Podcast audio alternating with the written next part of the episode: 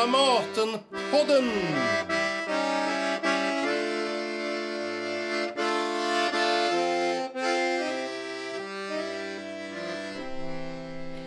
Hej och välkomna till ett nytt avsnitt av Dramatenpodden där vi idag ska få höra ett samtal inspelat på Scenkonstmuseet efter en föreställning av Fedra, Hypolitos. Och det är dramatikern och dramaturgen Tora von Platen som har gjort den här versionen av Fedra som utgår ifrån tre äldre texter eh, som leder det här samtalet och hon pratar med skådespelarna Ingela Olsson och Rasmus Lutander och även regissören Tatu Hämäläinen. Och Tora von Platen själv ska få börja med att berätta om bakgrunden till den här texten och uppsättningen. Och som ni kommer höra så blir det lite frågor från en del av oss i publiken också. Till Scenkonstmuseet. Jag tänkte börja med att berätta lite då om det här manuset och hur det har kommit till. Eh, Fedra Hippolytos är ju en myt som eh, går tillbaka till antika Grekland och den har gjorts i många versioner tidigare och den äldsta man eh, känner till är ju Euripides version eh, från 400 f.Kr. Och sen har Seneca skrivit en version som då är 500 år senare ungefär. Och sen så har vi Racines version från 1600-talet som är den som har spelats mest i Sverige tidigare. Det finns även en eh, från 1990-talet som heter Fedras kärlek av Sarah Kane som har spelats i Sverige. Och så finns det P.O. Ekqvist har spelat. Så det finns lite olika. Men eh, vi har då tagit de här tre äldsta varianterna och eh, blandat dem i den här versionen. Så att vi har inte egentligen skrivit till någonting utan vi har använt tre olika gamla pjäser som vi har eh, blandat och eh, klippt upp och skakat om och gjort en egen version av. Eh, så det om det. Sen så tänkte jag eh, att Ingela kanske kan börja och berätta lite om hur det här kom till, det här projektet. Eh, Tato och jag har känt varandra ganska länge nu, i tio år ungefär. Och eh, vi har gjort två produktioner innan. Och eh, ungefär då, för fem, sex, sju år sedan så började jag tjata på, eller säga lite lugnt och fint, men det blev tjat sen. Det började med att säga lite fint, jag skulle göra Fedra. Och Tato var inte riktigt mottaglig eh, för det. Men jag höll på och höll på. Och till slut så gick någonting in. Och en dag så ringer han mig och säger, vad säger du om vi skulle göra Fedra?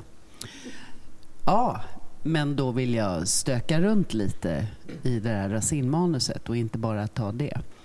Och eh, berättade att Tora, du vill göra en ny version och mejsla fram någonting annat ur den här grekiska myten.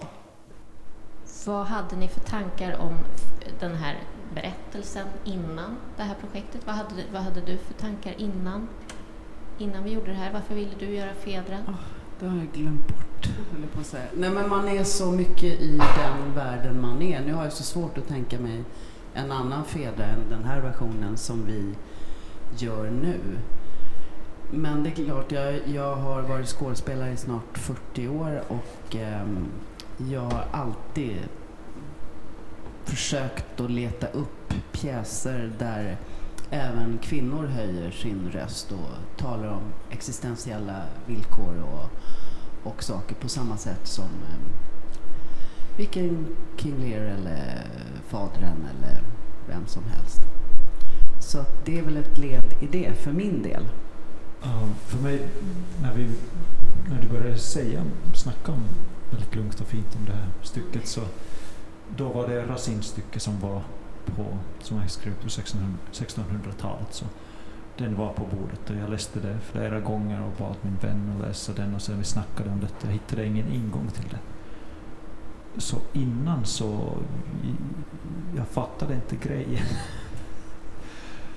Men eh, sen, sen det tog tid för mig att, eh, att eh, okej okay, att det finns äldre versioner och började se på dem och sen jag höll på med andra projekten emellan och, och sen jag läste Fedra med lite, när jag blivit lite äldre och sen tänkte att, och sen läste de andra versioner, eller kanske jag hade inte då läst de andra versionerna, men tänkte att okej, okay, men kanske här finns något öppning, att det här finns något intressant här på på det här Hippolytos och, eh, och Fedras möte. Som är, vad är det som egentligen hände där? Jag såg på den där texten bara som text. Och sen man, när man läser det bara som text så man fattar att man vet inte alls, man inte tolkar på något sätt så det finns um, ja, att om man ser bara den scenen så att uh, det är lite oklart att vad som hände där. Och sen andra Euripides och Seneca har skrivit sånt. Racine är den som gör det mest tydligaste och svarta vitt story av den. Och eh, Seneca och, och Euripides som vi har brukt i det här så, använt i det här så de gör en öppning till att det är som jag och Tora snackade där på programmet också, att något dramatiskt har hänt, men vad? Så det är lite oklart. Så det är den som är på något sätt, eh, som förändrade projektet för mig. Du då Rasmus, vad, vad, tänkte du om Fedra innan du började med det här? Vad hade du? Ja, alltså mest liksom litterär med poesi. Att, eh, att det, liksom det, det, det liksom går jag igång på i förstone på något sätt. Med, med, de här, med de gamla antika texterna. Hade du läst någon av pjäserna? Ja, det har jag väl gjort. Alltså, inte inte liksom sådär i närtid. Liksom, men jag, jag har ju läst, nej det är Racines jag läste också. Men, jag har ju, men, men det, var, det, var, det lockade mig att ni skulle jobba med Euripides version också. Eh, tyckte jag. För att Eh, jag, jag, jag jobbade med Sofokles också i, eh, för något år sedan. Så att, ur den aspekten så tycker jag att det bara är jätte... Att det är så köttigt och matigt och att det är liksom godis sådär, att hålla på med. Och, och liksom lyssna, bara lyssna på orden och allt det där. Så att, eh, och hur, hur har det förändrats då under den här processen? Har det förändrats för dig Ingela på något sätt? Alltså jag tror egentligen inte jag hade så himla stark uppfattning av hur det skulle vara. Utan...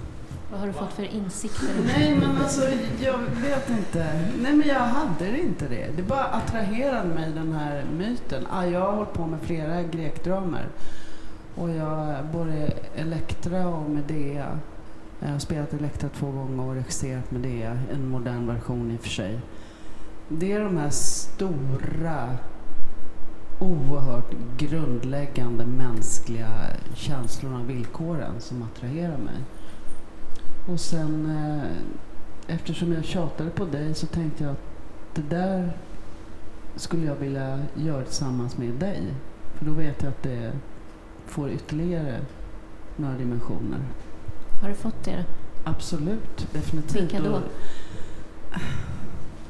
Kan man säga något om det, vad det, vad det har alltså det, väckt det, för insikter? Alltså det starkaste är ju att hade vi gjort Racine så är ju det som du säger Tatto så mycket mer svartvitt. Och att eh, kvinnan får bära all skulden och helst ta livet av sig i slutet. Och det, det är ju där ni har gjort det stora, stora jobbet. Att eh, det inte är så tydligt. Vem är offer, vem är förövare?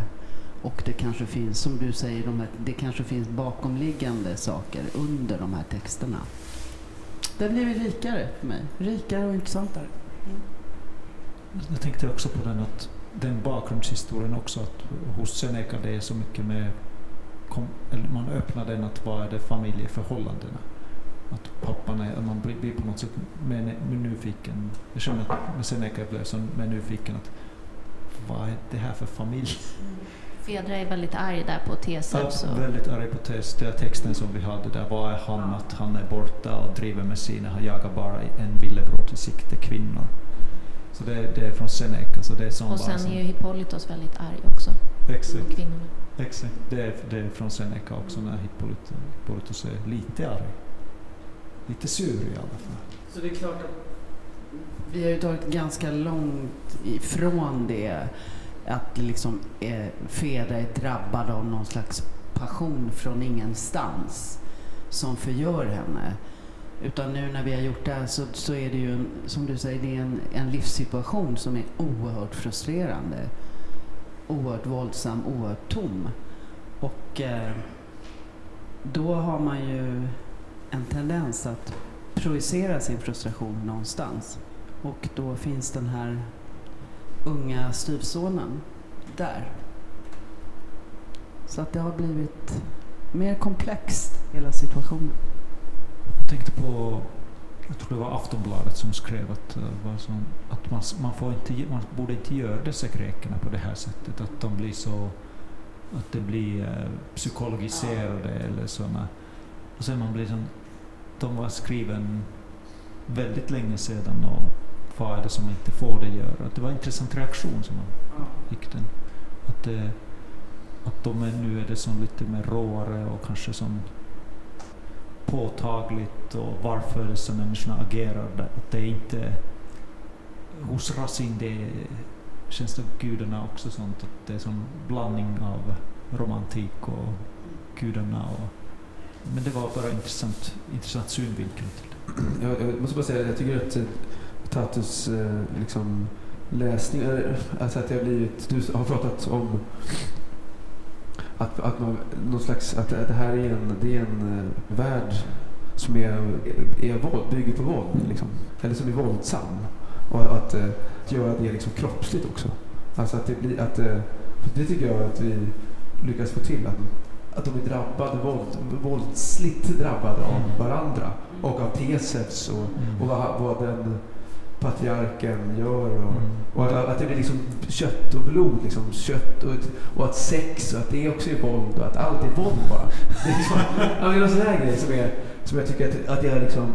Det finns olika sätt att attackera dem, texterna. Liksom. Och, och det här är ju ett sätt som är jävligt intressant bara. Ja, att attackera det liksom kroppsligt på något sätt. Ja, jag tänker att det där våldet kommer från detta att om man är, om man är sonen till en av antikens våldsammaste Eh, hjältar. Så det måste vara ganska annan slags miljö att växa i än, än att, men att det är också sånt att varför är det så just hos Seneca hur det är så mycket aggression inom eh, och viljan att visa till sin far också hos Rasim faktiskt. Det här med att om det finns någon monster så låt mig lägga det på dina fötter.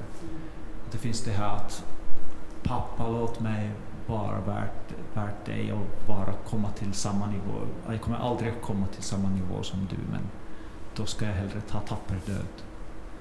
Men att det finns någon som har haft, eh, som är våldsam bara. Att kommer hem och är lag, eller vad är det?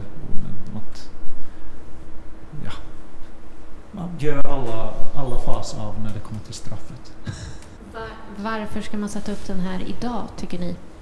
Nej, men det är ju, det är ju så. Det är ju så. Det är av, all, av de anledningarna vi pratar om, att det fortfarande är eh, liksom, att det, är ju, det är ju inte, går ju inte att låta bli att fascineras av, av att arbeta med sånt gammalt material. Liksom det, det, det, är ju alltid fascinerande. Det finns ju någon slags eh, egenvärde i det också. Att typ lyfta upp det och bara, vad är, vad är det här för någonting? Vad är, vad är detta?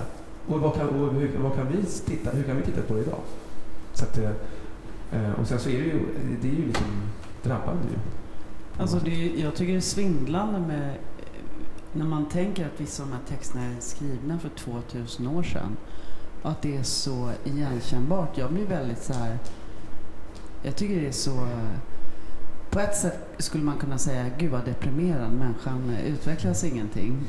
Men jag tycker också att det finns något trösterikt med det. Det finns någonting i vår kärna som är både över tid och över olika, eh, bortom alla landsgränser och, och eh, bortom alla kön och bortom alla tider.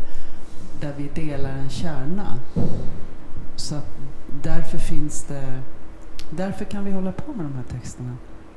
Med allra största giltighet. Får jag fråga en sak? Eller förlåt, nu det här jättespeciella rummet eh, det, som jag tycker är helt fantastiskt. Men hur är det att spela? Det är ju inte ofta ett scenrum är så påtagligt som det här och har alltså just att det, att det verkligen är att golvet och alla, det här grus, att, att man måste förhålla sig väldigt fysiskt till scenrummet hela tiden. Vad gör det med, med er som skådespelare? Vad gör det med spelet? Eh, ja, det skapar ju någon slags eh, eh, liksom, taktilitet, eller alltså någon slags eh, kroppslig förnimmelse av som, som, eh, det finns massa sådana där gamla Stanislavski-metoder att man ska så här, för, för, för att liksom landa, för att vara i situationen. Så här. Det här blir det. Det, det blir ju väldigt, eh, det, jag, jag tycker det är jättemycket. att det, liksom är, att det är friktion liksom, på något sätt. Och det, det, och det är det också tycker jag med, för att Anastasia, det är Anastasia Ack som har gjort eh, scenografi. Hon är konstnär, hon, inte, hon brukar inte göra så mycket teater och, och det blir också en läcker eh, friktion liksom mellan att... Ja. För att det är ju inte bekvämt. Alltså det Eh, är ju... Eh, man, eh, det knakar och knastrar och man halkar och man slår sig och man har blåmärken och skärsår. Och det blir något bidrar till en sinnlighet som man faktiskt får, som man kanske många gånger måste försöka fabricera i en annan typ av scenografi. Här finns en väldigt, väldigt, väldigt påtagligt. Och eh, jag tycker det är, ju, det är ju inte lättspelat med tre, publik på tre sidor och pelare överallt. Eller vad vi ska kalla det. Men när man väl blev vän med det, jag tycker väldigt mycket om att vara här. Jag tycker det är skönt. Man gör sig av med någon slags fåfänga också som skådespelare. Att man liksom ska fronta och liksom eh, hela tiden att alla ska titta. Du, du vet, var det en var du än är i det här rummet så är du, har du arslet mot en stor del av publiken. Och eh, jag tycker det är befriande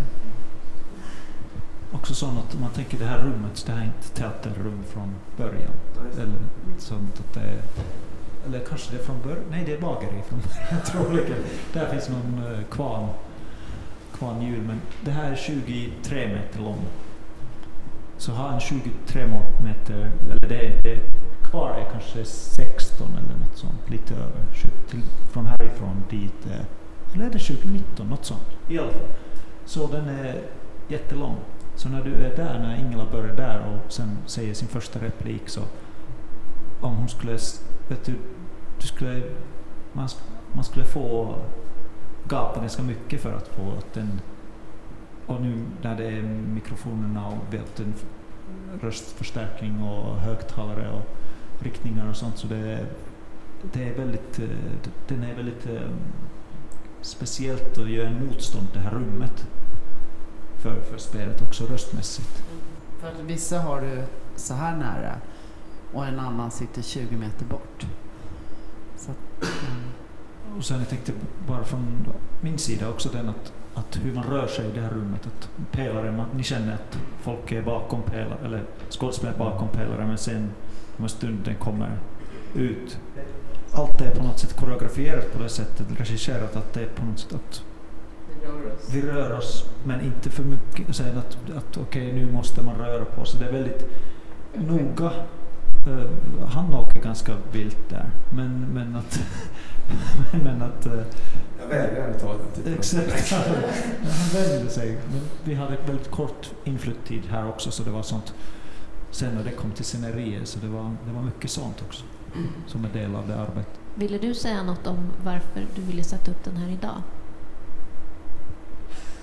Nej, för mig det var som, just att den storyn är så gammal. Det finns en kanon som, är, som den har spelats att, att kvinnan tar sitt liv och är, är den som är, har orsakat allt och kvinnans sexualitet inte bara äldre kvinnans, men kvinnans sexualitet eftersom det är lite oklart vilken ålder eftersom om man tänker att eh, kanske 40, 20, vet du, det kan vara sån svärmor, kanske Theseus tog inte en 60-årig dam kan tänka mig. Hon var säkert, hon var säkert 34. Var skitgammal. Folk att säga att det bara sju år. Nej, han snackar inte. Jag menar, 60-åringar fanns ju knappt på den tiden. Nej, men på riktigt. Och sen det finns det här kanon som den här kvinnan som har burit skulden i den här svartvita historien. Så okej, okay, så vi snackade med Tora om det där att kan vi göra så här? Det här, inte gjorts, det här var verkligen gjorts som svartvitt. Så Tora sa att, att ja, men det har gjort så mycket det andra, så varför kan vi inte göra det andra nu för en gångs skull? Och eh, det var det som gjorde att det blir aktuellt. Och, och sen man ser inte den här gestaltningen på scen så ofta, att en kvinna av att det, det blir det här slags möte mellan ett att kvinnan av den åldern får verkligen visa sin sexualitet och leva sin sexualitet ut. Nej, det är ju fortfarande oerhört giltigt och oerhört laddat. Och ändå folk gör det. Jo, men, eh, det, ja, men om vi tittar på kulturen generellt liksom, så finns ju inte det. det. En kvinnas sexualitet i min ålder är ju knappast gestaltad. Så att, eh, det är klart att där fanns ett stort liksom, incitament från början att attrahera sådana här historien. Sen har jag skrivit vilka utmaningar har vi stött på under processen? Nu pratade vi ganska mycket här om rummet som utmaning, men finns det andra utmaningar? Kan vi säga något om det? En stor utmaning som du har pratat mycket om, eller som vi har kämpat med, därför att de här texterna som är så pass, i alla fall stundtals, så pass lyriska och eh, blommiga eh, lockar ju en ibland in i någon slags lite inte högtravande, men att man, man liksom tappar bort kontakten med sin medspelare och, eller sig själv och man bara förlorar sig i det här fantastiska språket. Och det har ju du från början varit eh, på oss och det tackar jag dig verkligen för. För att utan det så blir det ingenting. Att försöka vara här och nu och med varandra och inte bara börja leva språket. För då blir det ingenting. Att, att få det att koka ner liksom. Men utan att skriva om det, för det, vi, vi vill ju också ha med det. För att det, det, är också, det finns ju massa poetiskt värde i det också som inte ska gå förlorat. Det är väl den, den utmaningen. Liksom. Och då undrar jag bara, är ingenting i liksom, ingen har sagt någonting om vad som sker i samhället nu och så. Det har inte påverkat er. Det är inte det som är något så att säga, incitament till att sätta upp pjäsen. När, när, du säger vad som pågår i samhället, tänker du på metoo och sådana saker? Jag eller, vill inte säga något. Du vill inte säga vad du menar? Nej men absolut, det var den att det är just att se på dem faktiskt att okej, okay, vad är det här med vad vi snackade med Tora om det här just att något dramatiskt har hänt, men vad? Så det är oklart. Och där är den just att det här intima som sker mellan dessa två människorna, Hippolytos och Fedra, så det finns inga vittnen på det. Så det är, som, det är en sån ur-metoo-historia på, på sitt sätt. Så absolut den var sån. Men sen man vill inte... Ja, den är i den världen, absolut. Och sen det finns en rättegång som, som att vem som... Det, jag tycker det är skitfint. Mm. Men eh, sen undrar jag lite... Eh, ni har ju låtit kvinnor spela manliga roller och vice versa.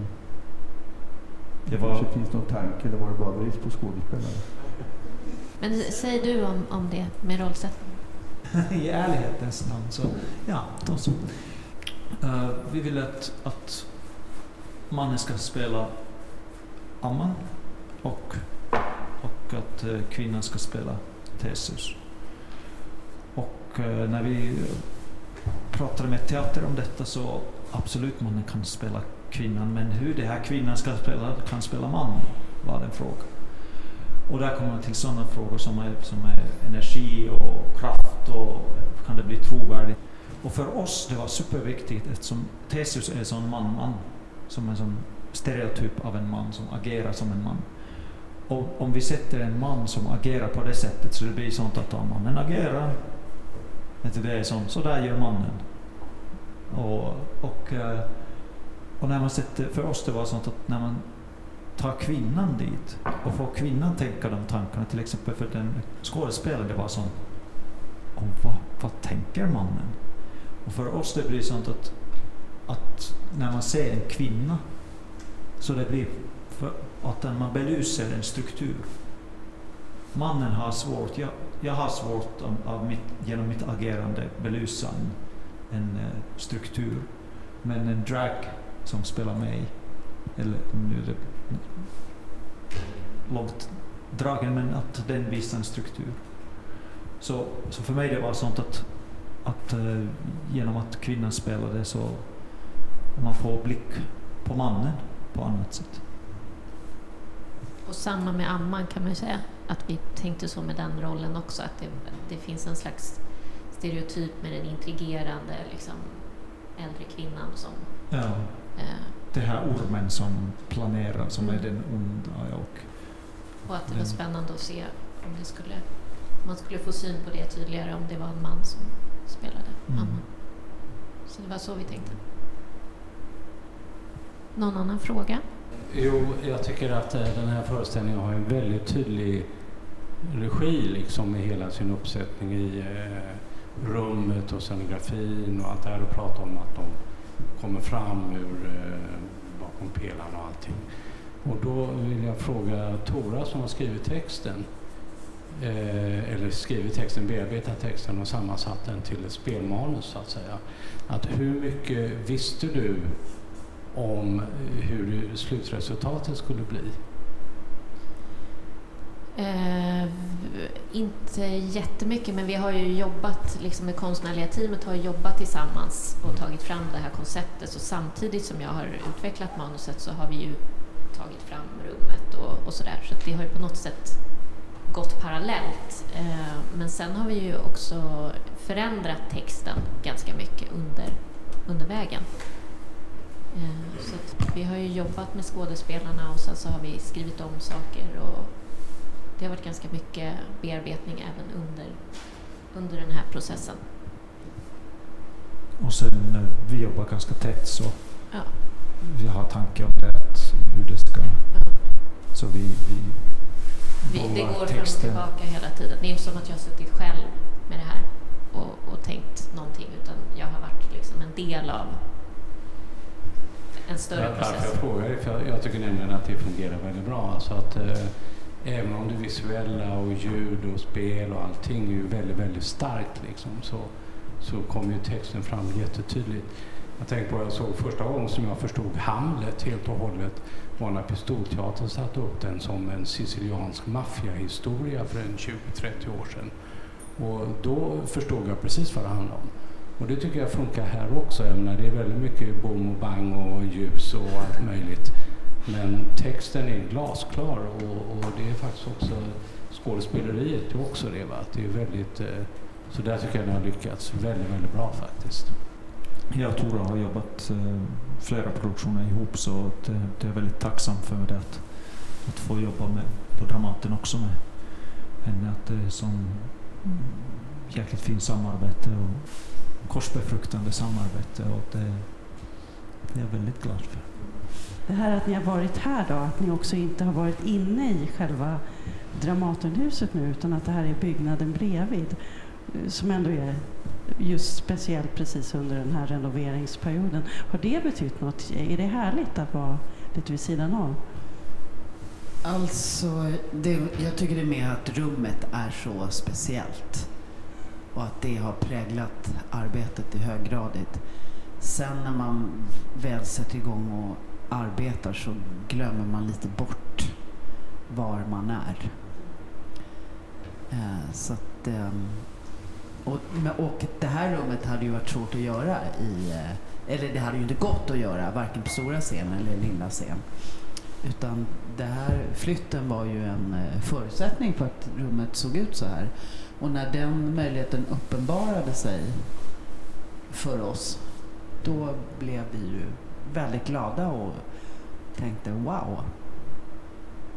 Det kan också ge, jag tror också jag tror att det kan ge någonting att, att vara bara vi här och sådär. Att det finns någon, någon sån grej att, eh, att, vi, att vi var liksom som en liten frigrupp. Liksom. Nej, men det, att, jag vet inte, det, jag, jag har tänkt på det, att det kan, det kan finnas sådana grejer också som gör att, att man kan liksom eh, hamna i, i en annan typ av kreativ process kanske. Slippa liksom morsa på Ja, men liksom, du fattar. Inte, ja. På ett bra sätt alltså. Att, att vara site specific. Eh, vi kanske ska börja avrunda snart. Eh, men det var någon som nämnde här med Skolverkets planer om att ta bort antiken från läroplanen. Tycker ni... Tycker att det är ett utmärkt förslag. Nej, men har ni något att lägga till där? Varför är det viktigt att ha kontakt med antiken? Vi har väl sagt flera anledningar redan här om att hur giltiga de här texterna är. Och sen, jag måste säga ur mitt högst personliga perspektiv så är, tycker jag att det är en ren klassfråga. Jag kommer från ett hem där det absolut inte fanns några grekiska dramer eller Shakespeare eller någonting. Utan skolan skulle inte jag ha överhuvudtaget veta att det fanns. Så att det är för mig framförallt en klassfråga. Jag har också något, jag läste någonting i morse om just så här, om man går ner på ordnivå liksom. Alltså, demokrati, alltså, inte bara demokrati som är demokrati, utan demokrati som bokstäver på papper. Alltså att uh, sätta, sätta ord i, sitt, i något sammanhang. Liksom. Ly, lyrik, eh, dramatik, alltså, koloni. Alltså det finns, det, det är liksom, eh, det är ju, det är ju så här ord på papper som är, man behöver inte prata så mycket mer än så. Alltså det är ju bara det handlar om också. Det är också som, eh, jag tänker, att det finns eh, hur man gör dem. Att det, det, just som Anastasia som har gjort scenografi, så hennes mamma är, är grekisk. Så hon kom efter, efter så sa att det, det, det, alla är där, det ser helt annorlunda ut men alla är där.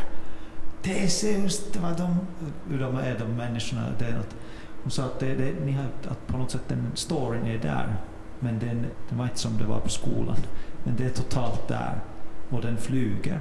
Så hon var helt så en av de bästa feedback för, för en grekisk person. Det, för mig när jag var på skolan i Finland, så för, det var vi läste, så det handlade mycket om detta att hur man, hur man, hur man förvaltar den. Man kan förvalta antikens text. Det är sant att det kan vara tråkigt som helst. Men att, att om, man, om man förvaltar den, det finns någon slags... Eh, de ska absolut vara med och de ska kanske man ska, i alla fall, jag kände i Finland att det fanns, fanns kanske från läraren, det finns inte förståelse eller viljan att hur ska man överföra dem till samtiden. Det blir som... som eh, men pratar du teater nu då? Nej. Nej. För jag menar, jag tänker bara i skolan, man måste börja med att veta att det finns. Ja, ja absolut, absolut. Det menar jag i skolan. Men för mig det var sånt att vilken fas de kom och vem var lärare. Men de ska finnas absolut eftersom de är så högt aktuella. Det handlar just om, om det där vad, vad är att vara människa.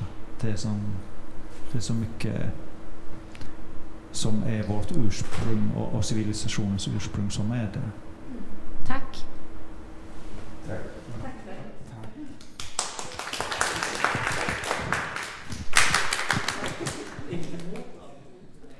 Där lämnar vi Scenkonstmuseet och Tora von Platen, Ingela Olsson, Rasmus Lutander och Tatu Hämmerleinen. För vi gjorde en måne av silver och en underbar krona av guld.